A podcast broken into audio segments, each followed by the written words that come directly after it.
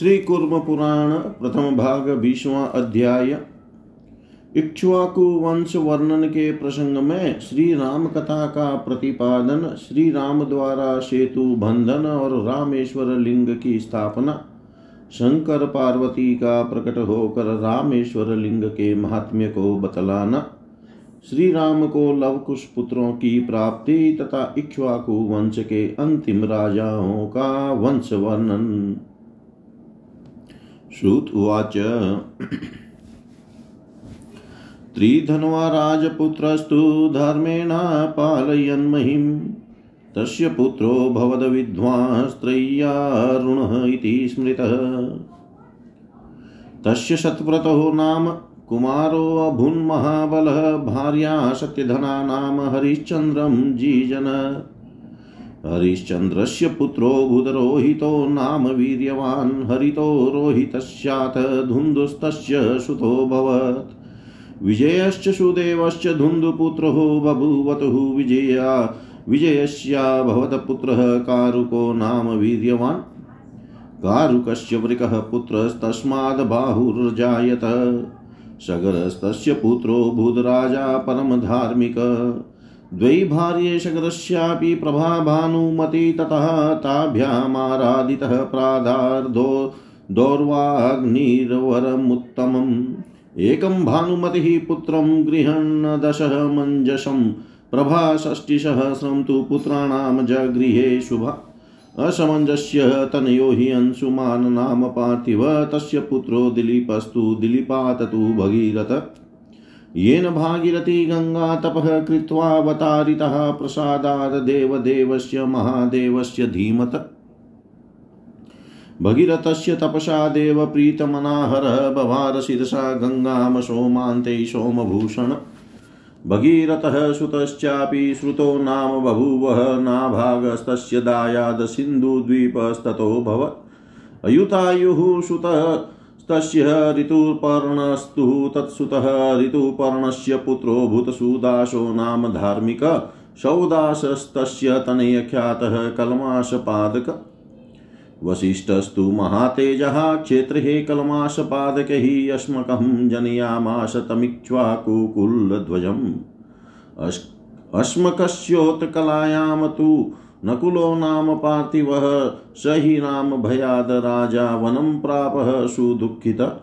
विभ्रतः स नारिकवचं तस्माच्च रथोऽभवत् तस्माद् बीलि बीलि श्रीमान् वृद्धश्रम्मा च तत्सुतः।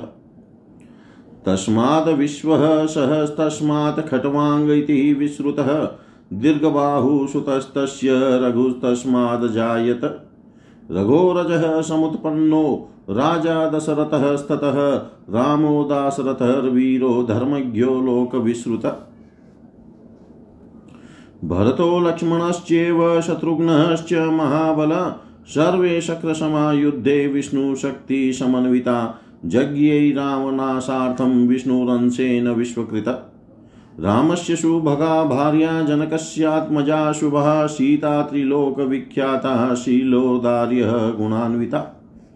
तपसा तोषिता देवी जनकेन गिरीन्द्रिजा। प्राय च जानकीं सीतां राममेवाश्रितापतिं प्रीतश्च भगवानीशस्त्रिः शूली नीललोहितप्रददौ शत्रुनाशार्थं जनकायादभूतं धनु। स राजा जनको विद्वान् दातु कामः सुतामिमामघोष यद मित्रघ्नो लोके अस्मिन् द्विजपुङ्गवा। इदं धनु समादातुं यः शक्नोति जगत्त्रये देवो वा दानवो वापि स सीतां लब्धुमर्हति। विज्ञाय रामो बलवान् जनकस्य गृहं प्रभु भञ्जयामाश चादाय गतवासोलिलयेव हि उद्वा वाह च तां कन्यां पार्वतीमिव शङ्कर राम परमधर्मात्मा सेनामिव च सन्मुख ततो बहुतिते काले राजा दशरथः स्वयं रामं ज्येष्ठं सुतं वीरं राजानं कर्तुमारभत तस्याथ पत्नी सुभगा केकयी चारुभाषिणी निवारयामास पतिं प्राह सम्भ्रान्तमानसा मतसुतं भरतं वीरं राजानां कर्तुमर्हसि, पूर्वमेव वरो यस्माद् दत्तो मे भवता यत। स तस्यावचनं श्रुत्वा राजा दुःखितमानसः बाणमित्यब्रवीदवाक्यं तथा रामोऽपि धर्मवित्। प्रणम्याध पितुः पादो लक्ष्मणेन सहाच्युतः ययो वनं सपत्निकः कृत्वा समयमात्मवान्। संवत्सराणां चत्वारि दशने दश चैव महाबल उवास तत्र मतिमान् लक्ष्मणेन सह प्रभु। कदाचिदवसतोऽरण्ये रावणो नाम राक्षसः परिव्राजकवेषेण सीतां हृत्वा ययो पुनि। अदृष्ट्वा लक्ष्मणो रामः सीतामाकुलितेन्द्रियो, दुःखशोकाभिसन्तप्तो बभूव ततः कदाचित् कपिना सुग्रीवेण द्विजोतमः वानराणमभूतसङ्ख्यं रामस्याक्लिष्टकर्मण सुग्रीवस्यानुगो वीरो हनुमान् नाम वानरः वायुपुत्रो महातेजा रामस्याशितप्रियः सदा। सकृत्वा परमं धैर्यं रामाय कृतनिश्चय आनयिष्यामि तां सीतामित्युक्त्वा विचचार मही महिं सागरपर्यन्तां सीतादर्शनतत्पर जगाम रावणपुरीं लङ्कां सागरसंस्थिताम्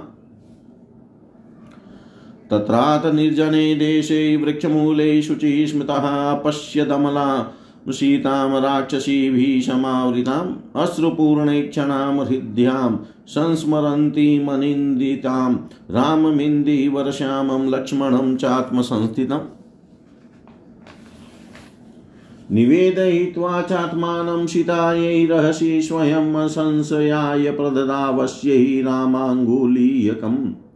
दृष्ट्वाङ्गुलीयकं सीतापतिः परमशोभनं मेने समागतं रामं प्रीतिविस्फारिते क्षण समाश्वास्य तदा सीतां दृष्ट्वा रामस्य चान्तिकं नयिष्ये त्वां महाबाहुरुक्त्वा रामं ययो पुनः। निवेदयित्वा रामाय सीतादर्शनमात्मवान् तस्थौ रामेण पुरतो लक्ष्मणेन च पूजित। ततः स रामो बलवान् सार्धं हनुमता स्वयं लक्ष्मणेन च युद्धाय बुद्धिं चक्रे हि रक्षसां। कृत्वाथ वानर शतैर्लङ्कामार्गं महोददे। सेतु, सेतुं परमधर्मात्मा रावणं हतवान् प्रभु। सपत्नीकं च ससुतं सभ्रातृकमरिन्दम् आनयामास सीतां वायुपुत्रः सहायवान्। सेतुमध्ये महादेवमीशानं कृतिवाससं स्थापयामास लिङ्गस्थं पूजयामास राघव। तस्य देवो महादेव पार्वत्या सह शङ्करः प्रत्यक्षमेव भगवान् दत्तवान् वरमुत्तमम्। यतः त्वया स्थापितं लिङ्गं द्रक्ष्यन्ति द्विजातय महापातकसंयुक्तास्तेषां पापं विनश्यतु। अन्यानि चैव पापानि स्नातस्यात्र महोदधो दशनादेव लिङ्गस्य नाशं यान्ति न संशय। यावत् स्थास्यन्ति गिरयो यावदेशा च मेदिनी, यावत् सेतुश्च तावचः स्थास्याम्यत्र तिरोहित। स्नानं, दानं, जपं, श्राद्धं, भविष्यत्यक्षयं कृतं स्मरणादेव लिङ्गस्य दिनपापं प्रणश्यति इति युक्त्वा भगवान् शम्भुपरिष्वज्य तु राघवं सनन्दीशगनो रुद्रस्तत्रैवान्तर्धीयत। रामोऽपि पालयामास राज्यं धर्मपरायण महातेजा भरतेन महाबल। विशेषाद् ब्राह्मणान् सर्वान् पूजयामास चेश्वरं यज्ञेन यज्ञहन्तारमश्वमेधेन शङ्करम्। रामसिंहतनयो यज्ञे कुश इत्यभिविश्रुतः लवश्चषु महाभाग सर्वतत्त्वार्थवितः सुधि अतिथिस्तु कुश यज्ञै निषधस्तत्सुतो भवतनलस्तु निषधस्याभूनभस्तस्माद्जायत नवशः पुण्डरीकाख्यः क्षेमधन्वा च तत्सुतः तस्य पुत्रो भवद्वीरो देवानिकः प्रतापवान्। अहीनगुस्तस्य सुतोषः श्वास्तत्सुतोष अभवत तस्माच्चन्द्रावलोकस्तु तारापीडस्तु तत्सुत। तारापीडचन्द्रः गिरिर्भानुवितः ततो भवत श्रुतायुर्भवत तस्मादेते इक्ष्वाकुवंशजा सर्वे प्राधान्यतः प्रोक्ताः समासेन द्विजोतमः। सर्वे प्राधान्यतः प्रोक्ता समासेन द्विजोतमः। य इमं शृणुया नित्यम् इक्ष्वाकोर्वंशमुत्तमं सर्वपापविनिर्मुक्तो स्वर्गलोके महीयते। सर्वपापविनिर्मुक्तो स्वर्गलोके महीयते। सूत जी बोले राजपुत्र त्रिधनवा ने पृथ्वी का धर्म पूर्वक पालन किया, उसका एक विद्वान पुत्र हुआ, जो त्रैयारुण नाम से प्रसिद्ध हुआ। उसको त्रयारुण को सत्यव्रत नामक महान बलवान पुत्र हुआ, सत्यधना नामक उसकी पत्नी ने हरिश्चंद्र को जन्म दिया। हरिश्चंद्र को रोहित नाम वाला पराक्रमी पुत्र हुआ। रोहित का हरित और उसका पुत्र धुंधु हुआ। धुंधु के विजय और सुदेव ये दो पुत्र हुए। विजय का कारुक नाम का वीर पुत्र हुआ। कारुक का पुत्र वृक और उससे बाहु नामक पुत्र उत्पन्न हुआ। उस बाहु का पुत्र सगर हुआ, जो परम धार्मिक था। सगर की दो पत्नियाँ थी, प्रभा और भानुमति। और वाग्नी ने उन दोनों से पूजित होकर उन्हें श्रेष्ठ वर प्रदान किया। वर के फलस्वरूप भानुमति ने असमंजस नामक पुत्र को ग्रहण किया और कल्याणी ने, कल्याणी प्रभा ने साठ हज़ार पुत्रों को प्राप्त किया। असमंजस के पुत्र अंशुमान नामक राजा थे। उनके पुत्र दिलीप तथा दिलीप से भगीरथ हुए, जिन्होंने तपस्या करके देवादि देव धीमान महादेव की कृपा से भागीरथी गंगा को पृथ्वी पर अवतारित किया। भगीरथ को तपस्या से प्रसन्न हुए मन वाले चंद्रभूषण देवहर ने अपने सिर पर स्थित चंद्रमा के अग्रभाग में गंगा को धारण किया। भगीरथ का भी श्रुत नामक पुत्र हुआ और उसका पुत्र हुआ नाभाग। उससे सिंधु द्वीप हुआ। उस सिंधु द्वीप का पुत्र अयुतायु और उसका पुत्र ऋतुपर्ण हुआ। ऋतुपर्ण का सुदास नाम का धार्मिक पुत्र हुआ उसका पुत्र सौदास हुआ जो कलमास पाद नाम से विख्यात हुआ। कलमाशपाद के क्षेत्र में महातेजस्वी वशिष्ठ ने इक्ष्वाकु वंश के पताका रूप अश्मक नामक पुत्र को उत्पन्न कराया। अश्मक की उत्कला नामक पत्नी से नकुल नामक राजा उत्पन्न हुआ। वह राजा परशुराम के भय से अत्यंत दुखित होकर वन चला गया। उसने नारी कवच धारण कर रखा था।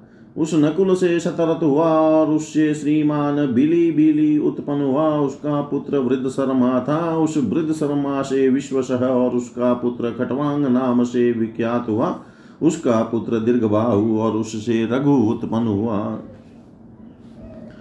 रघु का अज उत्पन्न हुआ और उससे राजा दशरथ हुए। दशरथ के पुत्र राम वीर धर्मज्ञ और लोक में प्रसिद्ध हुए। दशरथ के ही पुत्र भरत लक्ष्मण तथा शत्रुघ्न भी थे। ये सभी महान बलशाली युद्ध में इंद्र के समान और विष्णु की शक्ति से संपन्न थे। रावण का विनाश करने के लिए विश्वकर्ता विष्णु ही इन लोगों के रूप में अंश रूप से प्रकट हुए थे। राम की सौभाग्यशालिनी कल्याणी पत्नी जनक की पुत्री सीता थी। वे शील एवं उदारता आदि गुणों से संपन्न और तीनों लोकों में विख्यात थी। जनक के द्वारा तपस्या से संतुष्ट की गई गिरिराज पुत्री पार्वती ने उन्हें जानकी सीता को प्रदान किया। सीता ने राम को ही पति बनाया। त्रिशूल धारण करने वाले नील लोहित भगवान ईश शंकर ने प्रसन्न होकर शत्रुओं के विनाश के लिए जनक को अद्भुत धनुष प्रदान किया था। श्रेष्ठ द्विजों, उस विद्वान शत्रुनाशक राजा जनक ने इस कन्या का दान करने की इच्छा से संसार में यह घोषणा करवाई कि देवता या दानव जो कोई भी इस धनुष को उठाने में समर्थ होगा, वह सीता को प्राप्त कर सकता है। ऐसा जानकर बलवान प्रभु राम ने जनक के घर जाकर उस धनुष को उठाकर खेल खेल में ही तोड़ डाला। तदनंतर परम धर्मात्मा राम ने उस कन्या का उसी प्रकार पानी ग्रहण किया, जैसे शंकर ने पार्वती का और कार्तिकेय ने सेना, देवसेना का पानी ग्रहण किया। तदनंतर बहुत दिन बीत जाने पर राजा दशरथ ने स्वयं अपने बड़े पुत्र वीर नाम को युवराज बनाने का कार्य आरंभ किया। तब उनकी सौभाग्यशालिनी मधुर भाषिनी के कई कई के नामक पत्नी ने भ्रांत मन होकर पति को राम के राज्याभिषेक से रोका और कहा कि मेरे वीर पुत्र भरत को राजा बनाए, क्योंकि आपने पहले मुझे वर दे रखा है। उसका वचन सुनकर उस राजा ने अत्यंत दुखित मन से कहा अच्छा ऐसा ही हो, तब धर्म को जानने वाले आत्मा आत्मवान अच्युत राम भी पिता के चरणों में प्रणाम कर वनवास की प्रतिज्ञा कर लक्ष्मण के साथ सपत्निक वन को चले गए। बुद्धिमान और महाबलवान प्रभु श्री राम भी चौदह वर्ष तक लक्ष्मण के साथ वन में रहे। वन में निवास करते समय कभी रावण नाम का राक्षस सन्यासी का वेश धारण कर सीता का हरण कर लिया और उन्हें अपनी पूरी लंका में ले गया। शत्रुनाशक राम और लक्ष्मण सीता को न देख कर दुख एवं शोक से अत्यंत संतप्त हो गए और उनकी इंद्रियाँ व्याकुल हो गई। द्विजोतमो यथा समय अक्लिष्ट कर्मा राम की कपि सुग्रीव तथा वानरों से मित्रता हो गई। वायुपुत्र महातेजस्वी वीर हनुमान नामक वानर सुग्रीव के अनुगामी और सदा राम के प्रिय थे। वे परम धैर्य धारण कर उन सीता को लाऊँगा। इस प्रकार राम से प्रतिज्ञा पूर्वक कहकर सीता की देखने के लिए तत्पर हो गए तथा सागर पर्यंत सारी पृथ्वी पर विचरण करने लगे। इस प्रकार सीता को ढूंढते ढूंढते सागर में बसी हुई रावण की पूरी लंका में गए। वहाँ उन्होंने राक्षसियों से घिरी हुई पवित्र अश्रुपूर्ण आँखों वाली अनिंदित रमणीय तथा पवित्र सीता को निर्जन देश में एक वृक्ष के नीचे स्थित देखा। वहाँ भगवती सीता, नीलकमल के समान श्याम वर्ण वाले राम तथा आत्म संयमी लक्ष्मण का स्मरण कर रही थी। एकांत में सीता को स्वयं अपना परिचय देकर उनका संदेह मिटाने के लिए उन्होंने श्री हनुमान ने राम की अंगूठी उन्हें प्रदान की। पति की परम सुंदर अंगूठी को देख कर प्रीति के कारण विस्फारित नेत्रों वाली सीता ने राम को ही आया हुआ माना। तब सीता को देख कर उन्होंने आश्वासन दिया और कहा, मैं आपको राम के पास ले चलूँगा। ऐसा कहकर महाबाहु हनुमान पुनः राम के पास चले आए। आत्मवान हनुमान राम से सीता दर्शन की बात बताकर सामने खड़े हो गए। राम लक्ष्मण ने उनको साधुवाद से सत्कृत किया। तदनंतर बलवान राम ने हनुमान तथा लक्ष्मण के साथ राक्षसों से स्वयं युद्ध करने का निश्चय किया और सैकड़ों वानरों द्वारा महासमुद्र में लंका जाने के लिए मार्ग के रूप में पुल का निर्माण किया गया तथा उसी पुल के सहारे महासमुद्र को पार कर शत्रु हंता परम धर्मात्मा प्रभु श्री राम ने वायुपुत्र हनुमान की सहायता से पत्नियों, पुत्रों तथा भाइयों सहित रावण को मार डाला और भगवती सीता को वापस ले आए। राघव ने सेतु के मध्य में चरमांबर धारण करने वाले महादेव ईशान की लिंग रूप में प्रतिष्ठा कर उनकी पूजा की। इस रामेश्वर प्रतिष्ठा के समय पार्वती सहित महादेव भगवान शंकर देव ने प्रत्यक्ष रूप में श्रेष्ठ वर प्रदान करते हुए श्री राम से कहा, जो द्विजाति तुम्हारे द्वारा स्थापित इस रामेश्वर लिंग का दर्शन करेंगे, उनके बड़े से बड़े पाप नष्ट हो जाएँगे। महासमुद्र में स्नान करने वाले के अन्य जो भी पाप अर्थात उपपातक आदि हैं, वे इस लिंग के दर्शन मात्र से ही नष्ट हो जाएँगे, इसमें संदेह नहीं है। जब तक पर्वत स्थिर जब तक पर्वत स्थित रहेंगे, जब तक यह पृथ्वी रहेगी और जब तक यह सेतु रहेगा, तब तक मैं गुप्त रूप से यहाँ प्रतिष्ठित रहूँगा। यह किया गया स्नान, दान जप तथा श्राद्ध अक्षय होगा। इस रामेश्वर लिंग के स्मरण करने मात्र से ही दिन भर का पाप नष्ट हो जाएगा। ऐसा कहकर भगवान शंभु ने रघुवंशी राम का आलिंगन किया और नंदी तथा अपने गणों के साथ वे रुद्र, शंभु वहीं अंतर्धान हो गए। भरत के द्वारा अभिषिक्त होकर महाबली, महातेजस्वी तथा धर्मपरायण राम ने भी राज्य का पालन किया। विशेष रूप से उन्होंने सभी ब्राह्मणों की पूजा की और अश्वमेध यज्ञ के द्वारा यज्ञ हंता ईश्वर शंकर की अर्चना की। भगवान शंकर ने दक्ष के यज्ञ का विध्वंस कराया था, इसलिए उनको यज्ञ हंता कहा जाता है। राम के कुश नाम से विख्यात तथा सुंदर महान भाग्यशाली सभी तत्वार्थों को जानने वाले बुद्धिमान लव नाम से विख्यात दो पुत्र हुए। कुश से अतिथि उत्पन्न हुआ और उसका पुत्र निषद हुआ। निषद का पुत्र नल और उसका पुत्र नभस हुआ। नभस से पुंड्रिक नाम वाला पुत्र हुआ और खेम धन हुआ उसका पुत्र था। उस क्षेम धनवा का देवानिक नामक वीर एवं प्रतापी पुत्र हुआ। उस देवानिक का पुत्र हीनगु और उसका पुत्र सहस्वान हुआ। उससे चंद्रावलोक तथा उसका पुत्र तारापीड़ हुआ। तारापीड़ से चंद्रगिरी तथा चंद्रगिरी का भानुवित हुआ। उस भानुवित से श्रुतायु नामक पुत्र हुआ। ये सभी इक्ष्वाकु के वंशज हैं। द्विजोतमो संक्षेप में इनमें प्रधान प्रधान राजाओं को बताया गया है। जो इस इक्ष्वाकु वंश के वर्णन को सुनेगा, वह सभी पापों से निर्मुक्त होकर स्वर्ग लोक में प्रतिष्ठित होगा। जय जय श्री कुमार, श्री कुर्म पुराणे षट्साहस्रयां संहितायां पूर्वविभागे विंशोऽध्याय। सर्वं श्रीशां सदाशिवार्पणम् अस्तु। ॐ विष्णवे नमः। ॐ विष्णवे नमः। ॐ विष्णवे नमः।